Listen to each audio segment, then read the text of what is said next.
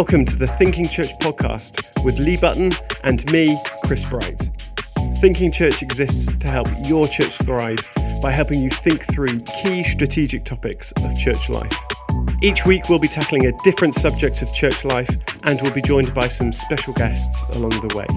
So, if you like this podcast, why not give us a like, give us a rating, and give us a review as well? So, without further ado, get your thinking caps on and let's get on with this week's episode.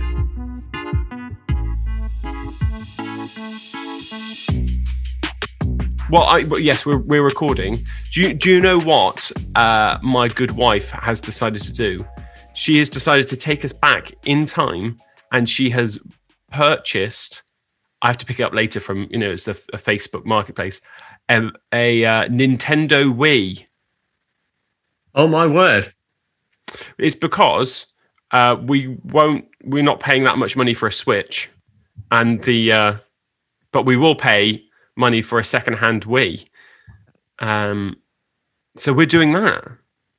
That talk, talking of going retro, I've just helped some friends of mine build a um, retro um, Raspberry Pi based arcade machine. A raspberry. So okay, so, so I, Ras- Raspberry Pi is a type of computer, a little computer that you can get that's like it's almost credit card sized and but it's a bit techy bit geeky because you have to there's a lot of effort to make it running um, but we've we've built something called a Picade um, nice. this small small arcade machine with loads of emulators on it and um, nice. we're, we're i mean we're, we're back to the days of original sonic and wrestlefest oh, and um, Double Dragon and things like that, like the proper and it, early Sega and early arcade machines and those kind of things. So I think yeah, re- retro gaming it's uh, it's where it's at right now. Definitely, Can, is, is we is we retro? I think it is now because I think they stopped making them in 2017. So that, I, say, I mean, but they, they launched they launched early 2000s, didn't they? 2009 because I remember uh, it was just as me and Ames were just before we got married, and we were, you know, it was one, you know, we were engaged and we were looking like, what's the thing, you know, you know, setting up our house. What do we want? We are like Microsoft, Microsoft, uh, Nintendo Wii. That's what we want. We don't want a Microsoft Wii. That wouldn't be, that wouldn't work. A Nintendo Wii. But the, problem was that back in those days is you couldn't actually buy them because they deliberately shortened the de- the supply to, to up the demands. Very clever strategy um, but also very infuriating because you had to go to the shop and see if it was still there. It was a bit like rattan furniture is today. So um, the uh, the my, uh, the the Nintendo Wii of, of old is the rattan furniture of today. It's just how how life changes. Yeah, I think it's the it, it's that those things. I mean, we we digress enormously, but I'm going to go back. It's the things my kids ask for now. Like we're, we're, we're getting towards those online things, you know, heading towards, they're getting to an age where Minecraft is a thing, but now there's other stuff that I don't know about that's making me feel old because I'm going, I don't know about these latest gaming and online things or what to do with them. I was like, I now have a learning curve um, uh, also to do, but it, it's, yeah, also, don't get sucked into games, Lee. Make sure that you focus and deliver your work that you're supposed to deliver. That's where we need to be at.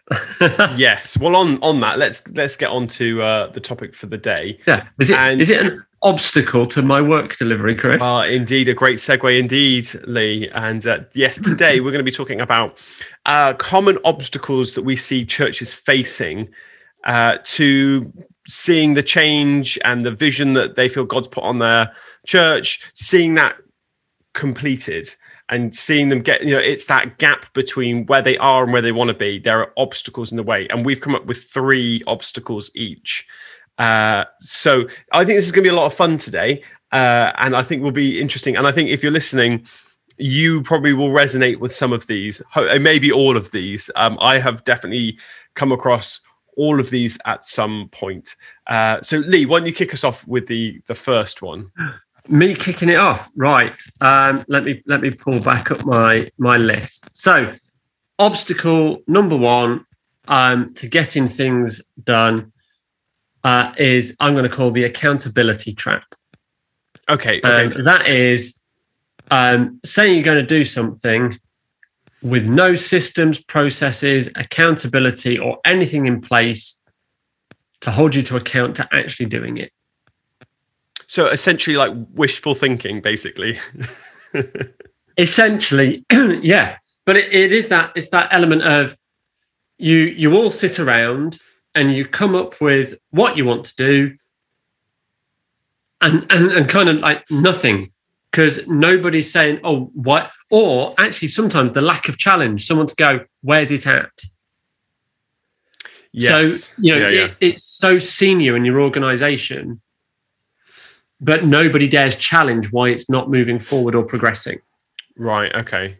Yeah. You need. You definitely need the black hats in the room that are going to. Yeah, I mean that that sounds. I mean, saying that you need black hats in the room sounds a lot like some kind of like crack Navy SEAL team are going to, you know, hold you until you complete the task at hand. Um, you may need to expand on that ever so slightly. Oh, yeah, I'm- sorry, I'm assuming yes. you're thinking about the. Is it the six thinking hats? Yes, Edward de Bono's six thinking hats. Uh, so he came up. He had six hats. I don't know if they, he, they were just the only hats that he owned. He just happened to have six hats with different colors. I'm hoping that's the case. But he suggested that there were really sort of six different perspectives that you could have. Uh, and they had all different colors and they represented different things. So there was, you know, the optimist view, there was the kind of facilitator judging view, there was the um i'm trying to think of other ones there's the emotional view there was Yeah. so they had i think that was the red hat or there was the uh, there's different hats but the black hat was the one who was there to think about all the reasons why this wouldn't work. And the idea was that it wasn't that you just get some negative people on your team um, it's that you deliberately you put this like you put the hat on and you deliberately go right let's see if we can attack this as best as possible.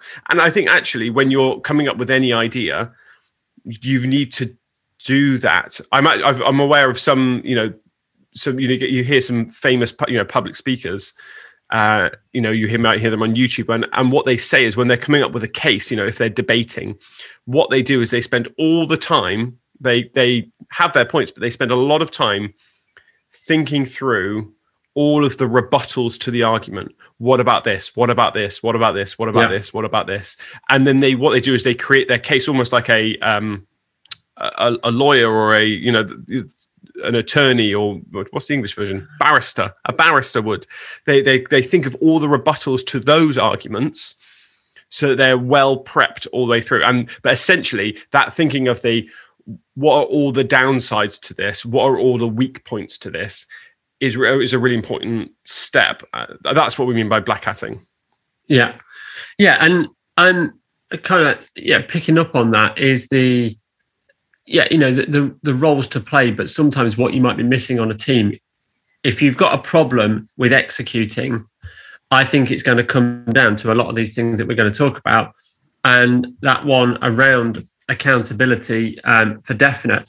But also, you just picked up on one. There's an exercise, and I love this exercise people that you do this exercise with don't necessarily like it as much at the beginning, but it is that laying out all of the counter arguments. And that it's um, when I run a what I call a pre-mortem workshop, or not what Yeah. I call it's called a pre-mortem workshop. They're available. All sorts of people do them. It's a great technique. But that idea of running a pre-mortem as to all the ways in which this might go wrong or fail, and then countering those at the beginning. So you put measures and controls in place to ensure that that doesn't happen. Um, it's it is honestly a winner um, because it's it's amazing how quickly you can come to things that will sink what was a, initially a good idea. But it doesn't mean then that you can't proceed. It just means that there's more things you need to counter. Um, and I think that feeds in that you know if you've got no accountability for what you're about to do, you you just embark and you don't Yeah. challenge. Um, and I think that's necessary. So my yeah, my one um, obstacle to success is lack of accountability, the accountability trap. Um, not wanting to be challenged, not wanting to do some of that hard work, and not having people allowed to even ask you how you're getting on with it, um, that that prevents you moving to success. Definitely, and I think this, you know, I think churches can fall foul of this. You know, we want to be in churches. We we want to be honouring of our leaders and all those kind of things. But what that can do is it can breed a culture where you can't push back against any idea. You know, I yeah. think that's happened in church world quite a lot, where we've seen, you know, an honouring culture, and I think honouring is is a great thing. I think it's odd when a pastor mandates honour. That feels like that's a, a well, bit weird. Honour is honour is it's two way. It's not one direction. And yes. I think that's the thing. Like you know, like oh, if you challenge me, you're not honouring my position. It's like no, I'm challenging you because I respect what's at stake. And I think we, we make it we make it based on the person rather than what we're trying to achieve. Well, there's um, a- but we, also, yeah. I mean, if we talk about honor culture, like you get a lot of that in um, kind of like the east eastern areas of the world as as more an, an honor approach. I th- I think we've just twisted it a bit in how it's outworked, and it's actually respect the ego rather than honor. Well, and and the interesting thing is the the best way to honor someone is to speak truthfully to them. You know, yeah. as it would say in the New Testament, speaking the truth in, in love, which is often you know well well used to say I'm I love you, but um, but it, what it means is if you if you honor that person enough, you're going to tell them when you think that this idea there's a big hole in this idea because of this that's that is honor. That is a that is definitely a form of honor. Obviously, there's yeah. honorable ways to say that, and I think that's often, you know, I think that's often the case that you know, whenever you've got something, if you see something um, that's not working, um, I'm, or... I'm, I'm, just thinking back. So for those listening, um, Chris and I were running a, a workshop the other other evening, and um, I think Chris had a wry smile there about the sort of like "I love you," but when I I with permission, I will add there was permission, but I cut across Chris to say, um, "Yeah, that's really good, Chris," but um, which which is which is bad behaviour. I did apologise. It's not what we were trying to get at in in the context of the workshop at all. But it gave everybody a good laugh because it was um, one of those. It's like, look, with all due respect, means there is no respect. Yeah. Um, um, so true. Um, and I think you know there's lots of those kind of conversations. Uh, so maybe watch out for that if you're challenging somebody who's doing something. You know, if you if you begin the sentence with "with all due respect," um, you're about to probably embark on a uh, on on on on something that has probably maybe got little respect in it. Um, but uh, yeah, that's why Chris had a wry smile when he said that. Um, the the but um, and uh, yeah, so I, and um, I'm probably never going to be allowed to forget it uh, it, it, wasn't the spirit in with which it was said. Chris it's was fun. doing an excellent job. It was an and. It was like it should have been an and. There should have been more improv to what we were doing rather than stalling it in its tracks. Well, Lee, you know that I forgive you, so it's it's absolutely fine, uh, no problem. Okay, let's go on to uh, the second one, which is um, it's what I'm. So you, you had uh, you've got three traps, and I've got three walls. Uh, altogether, they are obstacles. So my first wall is the idea wall. And what I mean by that is uh, where you can see your church going is that you've got these great things in place. And but to get to that point, you've got to generate some ideas to get there. And you get your team in the room and you go, let's think of some ideas. And you spend a, a determined amount of time trying to think of those ideas and you get to the end of it and you go nope it's not there. We haven't thought of the idea. Now the problem is this is the trap is you hit this wall. And this is actually we were helping a church the other day and they they hit the wall and they looked at the ideas they had and said it's not there. And the the problem that you get is is that you're only as good as the sum title sum total of the ideas that you have because you need enable to, enable to you know whatever whatever you're trying to think of it was a discipleship pathway, a mission statement, values, uh, any strategy you're trying to put in place. You've uh, there's there's a point where you've got to generate ideas, and if you can't think of good ideas, you you, you can only work with what you've got. Yeah.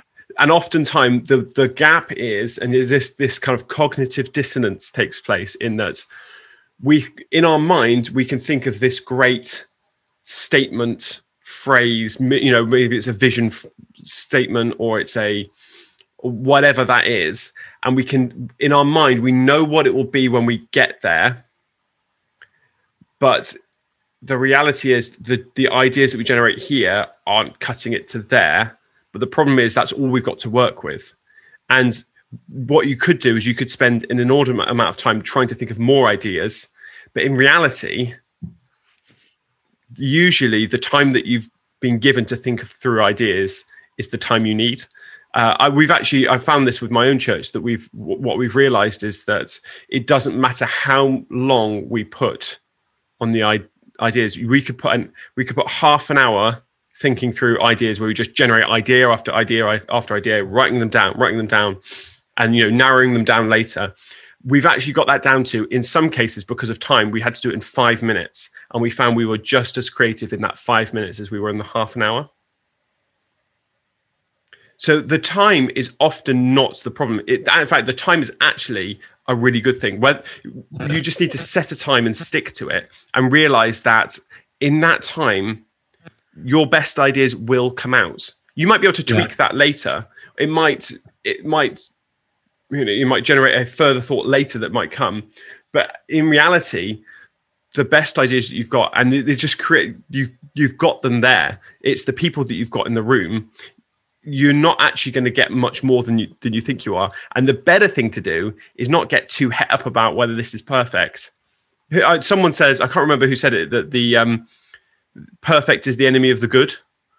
Um yeah, I, I was going to say it's probably attributed to a bunch of people. So probably. we'll go for Let's Abraham go Lincoln. Abraham, I was going to say Drucker. It's always Drucker, isn't it?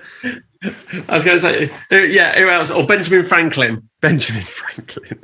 Yeah, I'm probably Socrates or something. No, um, no, it wasn't. But someone said that the perfect is the enemy of the good. And in reality, what I find is that, and when I have helped churches, is when they're thinking of ideas and they've got this brilliant idea in place. The better thing to do is to get what they've got and just work with it and just keep okay, going. you're stealing you... my second one now, Chris. You're stealing my second one. well, that's maybe this is well we'll go into that one in, in a second but the but this is how you how you get through the wall and this isn't my yeah. the idea wall there's always you're always going to come up against a wall whenever you're trying to think of something that's valuable and if you're trying well, to bring we're trying to do new things aren't we we're trying yeah. to do new things and it's like I mean, we talk about the so you know the the analogy is often you know when people are running races, especially like long distance up to marathons and things, we say there's a point where you hit the wall, yes. and it's just like treacle and where are you going and what are you doing? And uh, i've never run far enough to really hit the wall. Embarrassingly i think i hit the wall running a mile when i first started running.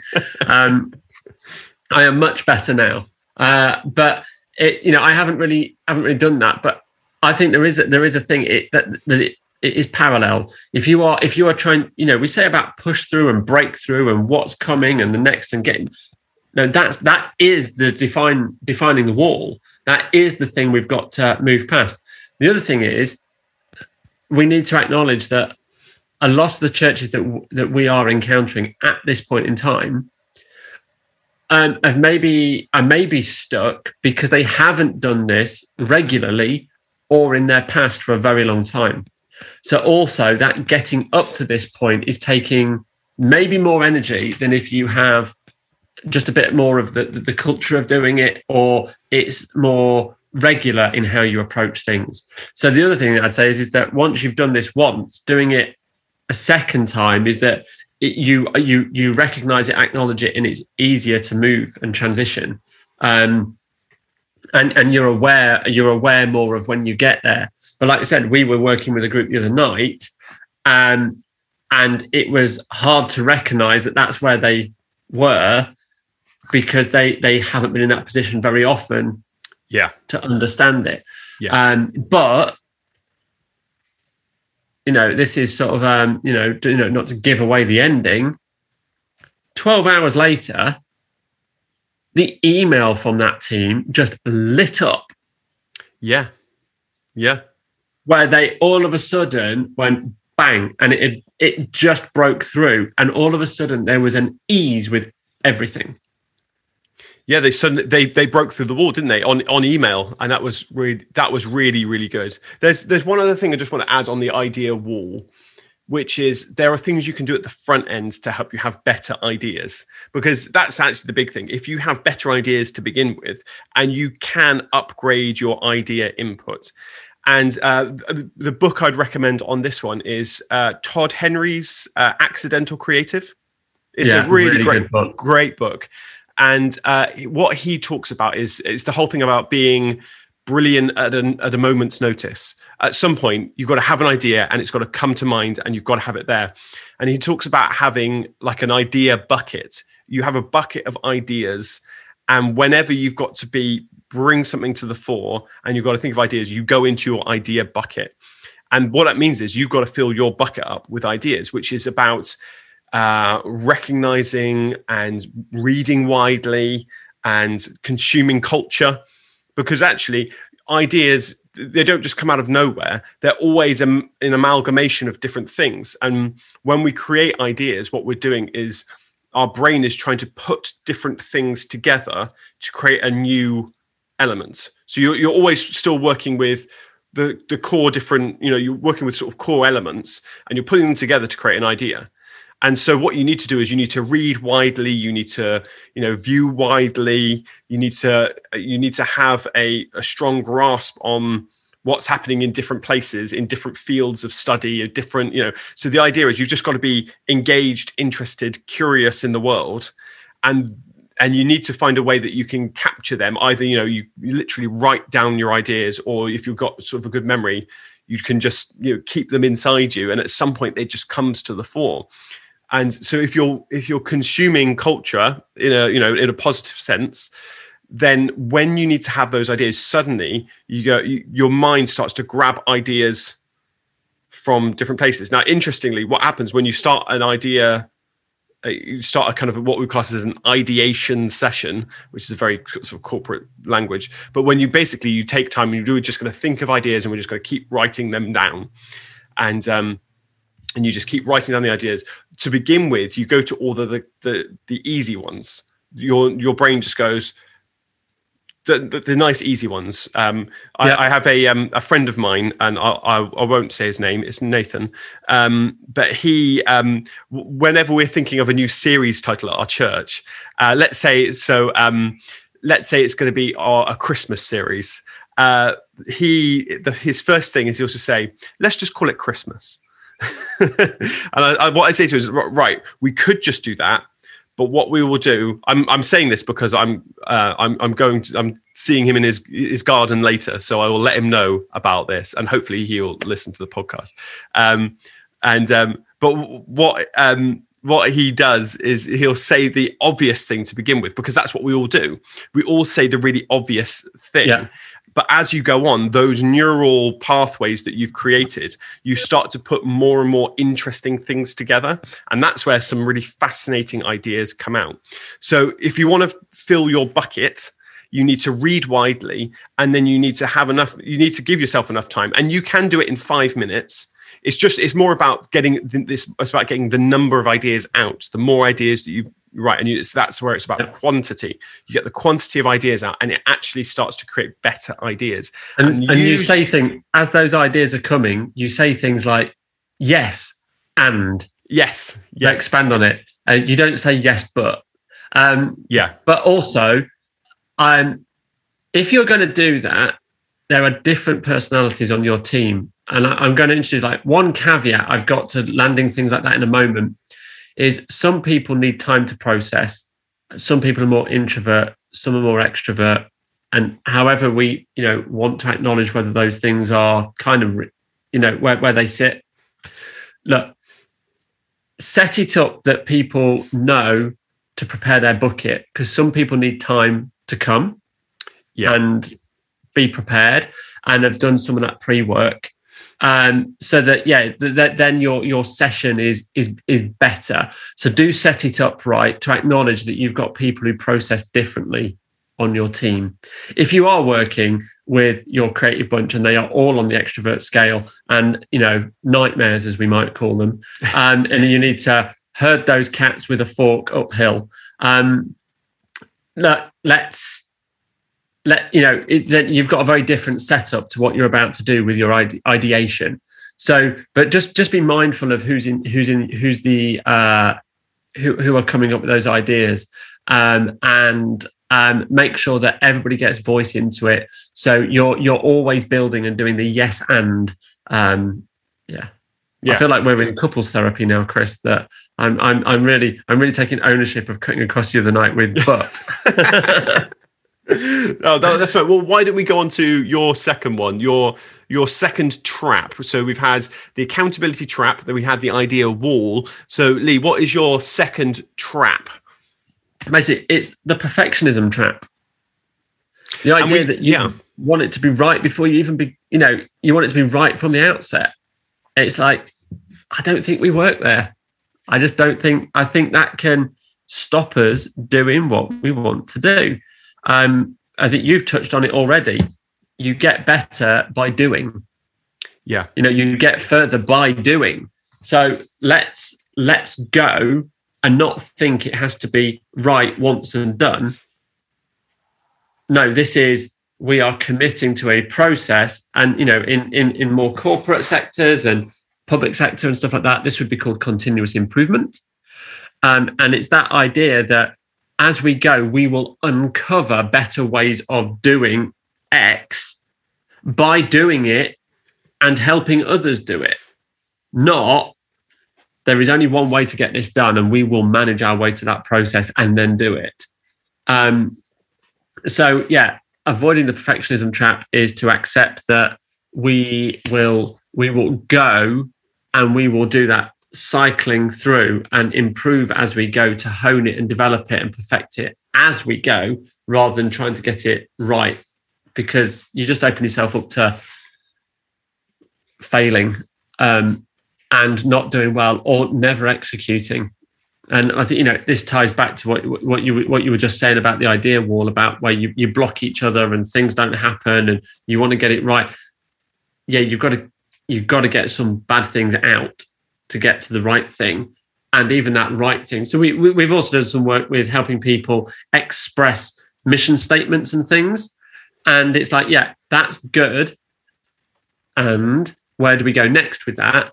And it's like, no, we're saying the right thing, but now we need to tweak how we say it. Is it grammatically correct? Do we need a copywriter? Do we want to put some of the things around it? How do we expand? How do we land it? But you know what? If you're gossiping it and it's day one, you've got something um, yeah. but how you improve it and take it forward and and you know it will probably be done at some point but other things change to the circumstance change to their environment change to their input. Like but just get going.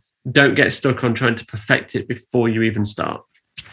Well, there's there's two things that come to mind when you say this because I completely agree, and I, I, said it earlier about how the uh, perfect is the enemy of, of the good, and it's um, firstly I'm so I'm I, I'm a musician, not by trade, but by long time, and uh, a worship leader, songwriter as well. And um, and that means that I've had to start. You know, you, you have to make music. That's part of it.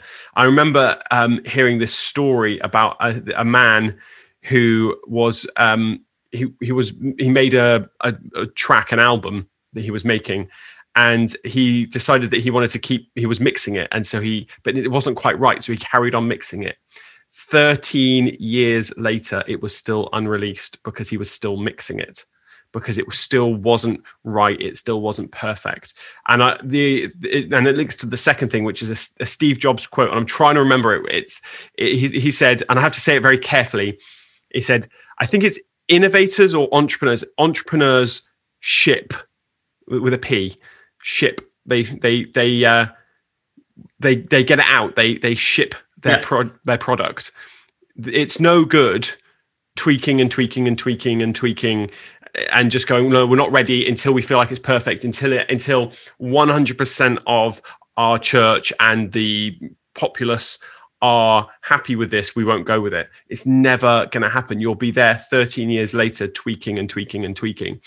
The the better thing to do is to get it done, and um, and I think the um, I think for me, I mean, we, we call our we call thinking church thinking church, but that, what that doesn't mean is that we are we're not anti-action. In fact, we are very much pro action and getting things done. Well, we're yeah. we're interested in how we think about things, but we all is always got to lead to action.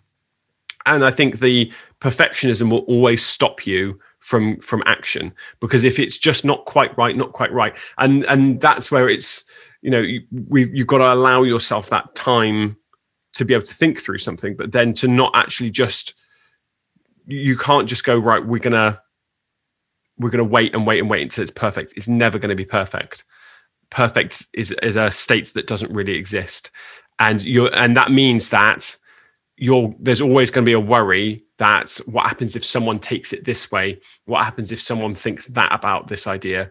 You know what about this person? What about that person? There's always going to be that scenario but you've just got to get it done. And rea- in reality the more what i see is that when you get started with it is actually a lot better than you think it is.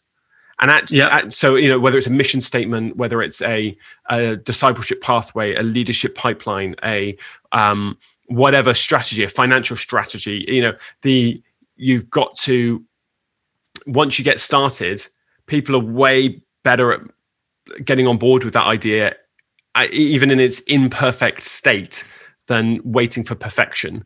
Uh, and so, yeah, I, I 100% agree. It's a it's a massive trap that that churches can get stuck in get stuck in and it will stop them from achieving what they they need to achieve no 100% so chris what's your what's your second wall? Okay my second wall is what i'm classing as the the philosophical wall. And what i mean by that is the churches I see get stuck in uh, they un- understanding the the premise of something needing to be changed is where they can get stuck. Now that could be that they resist change. Sometimes it's they want to something to change, but when they when it comes to what that means they struggle with the philosophy of of something of an idea so whether that's a philosophy of how multi-site works or the philosophy of how a discipleship pathway works um, or the philosophy of how you know any concept works that I find churches get stuck and it becomes this another wall because they end up going round the houses about what does this mean? What do we mean by that word? Stuck on semantics. What do we mean by mission? What do we mean by vision? And it gets stuck in this philosophical trap of we just start. And a lot of the time, it is it's probably semantics. And secondly, it's a recognition a recognition that they what they've known the world the church world that they've known is not actually sometimes the best way. I'm not suggesting there is one best way that's not what i'm trying to say at all. Um, but there are there are good practices out there and oftentimes they are the other side of your philosophical barrier is that yeah and is that sometimes um actually you're touching on to my third one a little bit i think with that i think how these how these interweave but that we it's also thinking there's a right way. Yeah. Which is which touches on the perfectionism but also um fear of doing something different. Yeah. Not sticking your head above the parapet as it were. Um so yeah trying to put a whole bunch of those things together it's well rather philosophical, is what it is. Yeah, I just I think that uh, I think that you need to have a discussion about it, but that that discussion has got to come to a, a conclusion. And I think sometimes, I mean, the, the thing that has been said of me plenty of times in the past is that this is great theory, Chris. Uh, and and it's said of a lot of people that you know maybe they write books or uh, and you know they work in academic institutes that you know this is great theory but where's the experience on it? And i kind of i get the i get it because you want to see has it worked in the real world? But anything that's new hasn't worked in the real world. That's why it's new because it yeah. hasn't worked yet. So you know man did not get to the moon by experience. It got to the moon by theory because the theory you know they they tried different things. So there was an element of trying and experimenting. But you know the how gravity works in space they had to do the theory first before they went up to space to know how it worked. They didn't go up and then observe how it worked and then they they already had an idea about how it would work based upon sound mathematical theory. And i think that that that's a that's the philosophical thing of saying this this is this this new thing we're not sure because it's only theory. And that's a philosophical gap as well. And sometimes you've just sometimes the new way is always going to be the untried way. And if you want to try something new you've got to embrace you've got to embrace the theory really because a lot of these things are worked through. And a lot of the time actually what you find is that theory is actually the workings of lots of other people's experience com- combined together to create a hypothesis and so but um, but the thing is because for you it's not experience it's still in the theory realm. But actually a lot of this thing had a lot of concepts and ideas have a lot more weight behind them than we think. And so it's uh, i think that's a a philosophy trap is that we get stuck in thinking the difference between yeah theory and practice as well. Yeah. Excellent. Right. Cool. Let's go on to your second one so uh, your second trap so we've had the accountability no, my trap third is you you're on the third I accountability am. trap We've had the idea wall, then we had the perfectionism trap, then we had the philosophical wall. Now your third, yes, indeed, your third. What is the 3rd we're, trap? We're rattling through, Chris, is what we're doing. Indeed. Um, uh, it's a good job we don't try to be uh, perfectionists ourselves before we uh, move on with these things. This will not be edited. no. Um, is I, have I've just called this the being unique trap. Um, yeah. And you know what? It touches on as often these do, intermingles with a bunch of the others we've already spoken about. This is you have an idea, you're going to execute, but because you haven't seen anybody else do it and you've got and nobody else is doing it, you don't want to proceed with it because you don't want to stick out. So it might be an excellent idea. It might have everything and you know it's right, but you see no one else doing it. It, it's new. And actually maybe you then get into that you know the philosophical thing. It's like well why are we trying to do something that nobody else is doing? Um, if we do this and it looks all good and we launch it and it doesn't work. What will people say? Um, so you know all of these things start going on and you get you you get you you get trapped with inaction because you don't want to go ahead and stick your head up. Yeah. It's, that, it's really, that, that's basically it. Yeah. And, and you know what? Yeah. I see this more in smaller churches than I do in big churches. That's interesting. Why do you think that is? Well, I, I think so. Larger churches are the ones already being looked to. So more people try to imitate on some of those things. Um, because, but also larger churches, if they decide to do something, there's just a bit more momentum in decision making. So smaller churches somehow deem that the risk is higher, whereas actually I would argue that if you were a small church, the risk is far lower um, because you can innovate and change and you know move and course correct as much as you want. No issues at all from my point of view with that. But what they do is is that they they they think, oh, you know that bigger church that is successful isn't doing what we you know isn't doing this thing that we've thought of. Therefore our idea is probably not a good idea.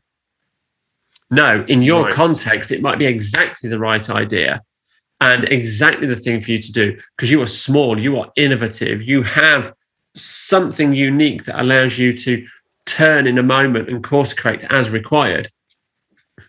Go for it don't be afraid to be unique and actually own who you are and what you are there for. Um, and I, I, I think this happens a lot. Individuals, people trying to do projects, trying to do something. I think there's often a point of going, you know, do, do you want to do something like everybody else is doing, or are you trying to do something new and you get stuck? And I just turned to that, you know, the being unique trap, where actually, if we stand out and it's only us doing it, should we be doing it? Um, you know, it's a great, maybe it's a great challenge, but actually, if you genuinely have got to that conclusion, go for it. Don't don't then do that because then it becomes philosophical. Then it goes back down to your idea wall, and then before you know it, you've got no accountability for delivery, and you've just fallen off the bottom of the scale, and you've done nothing. Actually, it becomes it becomes um, uh, an inaction, um, and you yeah, you, you don't move anywhere. It's probably all of these tied together in a sense. But yeah, that's what I'm saying is if you've got something, dare, go boldly. Yes. I, so I de- you definitely see this in the I think the the church service is the classic example. I think with this because I think most churches are are afraid to do something unique, but probably sense that they need to do something unique as well. And I think within their church service, there, I mean, in, you know, this weekend gatherings, whatever you want to call them, that there are some people that they want to do something different, but the the worry that moving away from four songs and a 20 minute talk or a half an hour talk is going to be this is that's what people expect there i think there's uniqueness on the other side of that but you've got to give it a you've got to step out and give it a go and and be a little bit more agile with things to see what's going to work. And actually I, I what i'd like to what i'd love to see especially for smaller churches and newer churches is to have a lot more experimentation to, to just experiment and and to say look we gave this a go for a month. I think actually this is probably what what you're saying about bigger churches. I noticed this with bigger churches that they'll that the large churches feel that that need. Maybe it's because the size it doesn't feel quite so mission critical in terms of you know it you know the, the the size means that you know there's not that worry that things could fold quickly and people everyone could leave or something like that you know um, so you can you can give something a try. But i think that that smaller churches and newer churches can be bolder especially with their expression of worship and things like that to to actually think okay let's just let's just what you know start with a clean slate and think, okay, if we were to do, do this and there was no tradition on it that you know that you had to do, I don't know, I don't know where the you had to do four songs and you had to do a half an hour preach thing came from because I'm sure they, you know, the early church weren't actually doing that, but for some reason we've got to where we are. But I think there's there's this innovation that needs to happen, and I think that yeah, you're worried that you're going to look unique and you're going to try something and it's not going to work. But actually you know you can put timescales on that and you can say okay we're going to see um, and actually the, the the thing of like trying something and if it doesn't work the learning from that so that then you can what would be classed as pivot um, because you, that and the, you can learn i mean pivot is become this horrible management word um, which is overused but it's the trying something failing at it and then trying something different essentially yeah and, and and rarely ever an actual pivot it's hardly like you go from being a church to being a school. Do you know what I mean? That yeah. that's a pivot using all your entire resources to do something entirely different. Most people are just course correcting. Yes. It's, yeah. you know, we did this, it didn't quite hit the mark. But also, I think, you know, you've got that you you just can't get too precious um, about those things. It's continuous improvement. Um, you know, that is that is one that I do like that comes over from more uh, different different spheres of, of, of working and delivery is the idea that this can improve and get better over time and that yeah. week one might not you know week one might have the momentum and the, the the push behind it that makes everybody go yay we did it but then you come to review it and you're like go yeah it wasn't as shiny as we perhaps first thought what do we do different next week is that often when people put so much time, attention, resource, and everything into it, they're like, I've now not got the energy to make those tweaks. It wasn't right. We didn't perfect it. Yeah. And you stop too early. Um, I normally say to people, like, if you, you know, if you're committing to the project and you want to do it once, you have to commit to do it at least twice and not make your decision until the third time. Yeah. And then, because the first one, you're all on a bit of a high. The second one is when you see it and you probably be a bit more objective. And then if you want to make some updates or amends into the third one, and then just get that rhythm. Once people see that you listen to the feedback and work it all out and then take that forward and build it into improving it as time goes by, like what you've got in a year's time might not look anything like what you started with. True. I think that's absolutely true. And I, I, think that I can understand from a pastoral sense, you know, trying something and failing, like, and maybe that's something that churches that we need to get better at is being le- able to learn how to fail. You know, there's the, the phrase "fail forward" is always a, again, it's a well used um, phrase, and but we don't do it very well in terms of saying we tried that, didn't work, it's okay. Yeah. Um, because what we do is we kind of put emotional energy into that, and it feels like it feels like a defeat. And uh, if we can make it feel less like a defeat and more like a learning, so that it's just, hey, we tried this, yeah, that one didn't work, so we're going to try something else. It's no problem. That is, yeah, you know, you, absolutely. I think the thing is, where else do we do anything that is that static? Really? Yeah. Like we think that other things are probably more permanent than they are, but but they're not. Then they're, they're not, and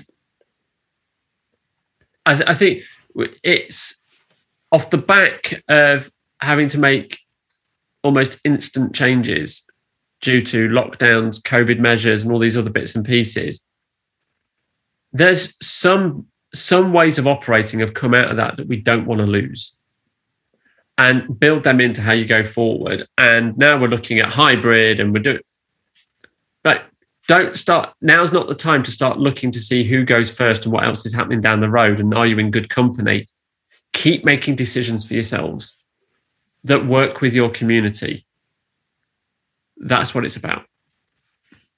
Great. Let's go on to our final one, which is my final wall. And do you know what? This is the almost the exact opposite of what you've said, but I, I think there's a differentiation. I'm going to call this the the rules don't apply wall.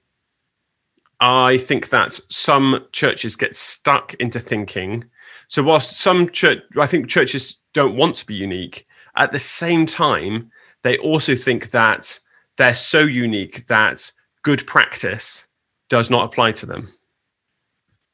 So, and I think that there's a subtle difference, and I want to like we need to kind of find that nuance between what I'm saying is when I say that the rules don't apply, it doesn't mean that you shouldn't be unique. In fact, I think the uniqueness is a good thing, and I think that adherence to some uh, some good practice will actually make you more unique. But there's some good practice that exists around, and churches often think, "Well, that doesn't apply to to me in my context because we couldn't say that, we couldn't do that, we couldn't operate like that because I we just know that won't work." Mostly, I think that's built on a faulty assumption it's assumption that's normally on anecdotal evidence rather than hard and fast evidence. Um, I think that it's it's a sense that um, the the the some good practice that exists is um, I think that it, it, I think it more comes down to the fear of actually adhering to something and a fear of actually adopting something um, because you think that we're so unique we can't do that.